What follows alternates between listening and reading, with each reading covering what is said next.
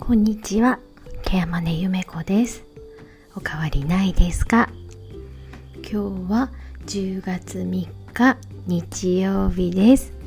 いかがお過ごしでしょうか？今日はやるべきこととやりたいことについてお話ししたいと思います。昨日土曜日結構頑張っていろいろ片付けました。でいつも週末には、まあ、溜まっている仕事を片付けるようにしてるんですけれどちょっと頑張って土曜日に全部片付けてしまおうと思ってね出かける用事なんかを全部土曜日に済ませてしまいました。なので今日の日曜日は本当に久しぶりに何の予定もない休みだったんですね。目覚ましを入れずに朝起きましたらいつもよりも1時間結構寝坊しました。でその後ゆっくりと普段朝には入れないような紅茶を入れたりして飲んだんですけれども結局そのまま出勤して半日仕事をして片付けてきました。もう明日締め切りのね書類とか、まあ、調査表とかがあったのでそれを月曜日にわたわたするのがちょっと嫌だなって思っちゃったんですね。で幸か不幸か私とっても職場が近いので ちょっと行って片付けちゃおうと思っちゃったわけです。でも今日の収穫はいつもよりも1時間寝坊をしても会社に間に合うということが分かったことです。で自分がすっきりと仕事できるように環境を整えたかったので出勤してたわけなんですけれども。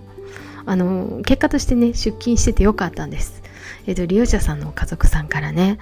どうしたらいいかわからなくってっていうことで相談の電話が入ってきたので、まあ、あのしっかりと電話で相談を受けて明日からの予定なんかも調整するということもできたのでまあまあ出勤しててよかったなって。これが逆に私が本当にしっかりと休みモードだったら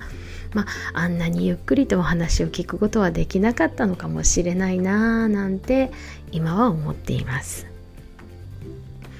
しっかりと半日仕事を片付けた後はゆっくり久しぶりにお買い物に行きました。自分のものを買いたいものがあったので買い物に行ってそれから遅めのお昼ご飯を食べてで見たかったオペラあの録画してたオペラなんですけどそれを見ながらゆっくりと食事をして。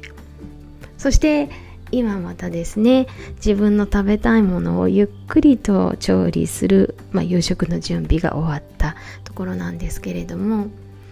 あのいつもはね夕食なかなか作れなかったりとかもう帰ったらもうみんなそれぞれ食べてしまっててもうなんか作る元気もないみたいなことも多いんですけれど久しぶりにお料理ができたという日でした。まあこんな風にね私の中ではもしかしたらね半日仕事してちょっと早めに家に帰るぐらいのペースがもしかしたらすごく合ってるのかななんて今日は感じました。ね、結果としてはやらなきゃいけないことに半日使っちゃったんでしっかりとした休みじゃないじゃないかって言われてしまったらそうなんですけど今気になることがあったらすぐ手をつけたいという性格ですしで何よりも気になったらね例えば今日もね Amazon から頼んでいた本が送られてきたんですよね。そしたらねもうそこその場で開けてもう読み出しちゃう。っていうところがあるんですね。実際ね。まあ、そういうそんな性格だから余計に仕事が山積みになるというか溜まってしまって後から片付けることになるのかもしれないんですけれど。まあこれがね若い子だったらもう少しちょっとサクサクっと気をつけよう片付けようなんて思うのかもしれないんですけどもう長年こうやってやってきたしまあいいかなって最近は思っています。なんか改めて修正をしてよし頑張るぞなんてやっていくには嫌なことやっていくにはなんか人生は短いなあという気も最近はしているのでできるだけ自分がやりたいことあ今やりたいなと思うことあ今やろうと思うことを優先してやっていけたらななんて思っています。まあ、今日は久しぶりの日曜日だったのでなんか自分の行動を振り返りながらゆっくりとした休みでこれからもどんな風に仕事していこうかななんて考えたという一日でした。まあ、やりたいことをやっていこうかななんて今は思っています。今日はこんなお話でした。最後まで聞いてくださってありがとうございました。ケアマネゆめこでした。また来ますね。